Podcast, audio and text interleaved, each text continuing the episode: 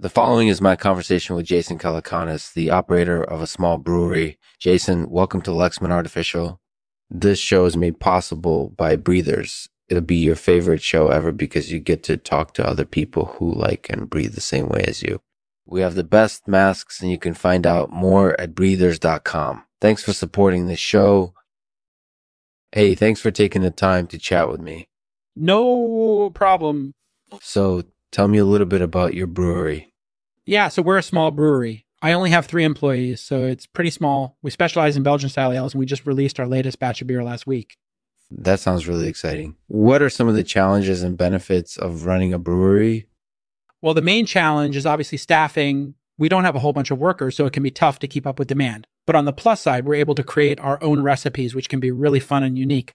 And obviously, there's the beer itself. Yeah, I can definitely see how that would be an advantage. And do you have any advice for aspiring brewers out there? Sure thing. First and foremost, I think it's important to enjoy the process. If you're not having fun brewing, then you're not going to enjoy it once the beer comes out of the vat. And then, of course, make sure you have knowledge of the brewing process. You don't want to make beers that are going to cause trouble in the brewery. That makes sense. Thanks for your time, Jason. I really appreciate it.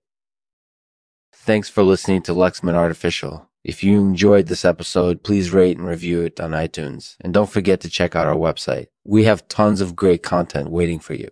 Until next time, cheers.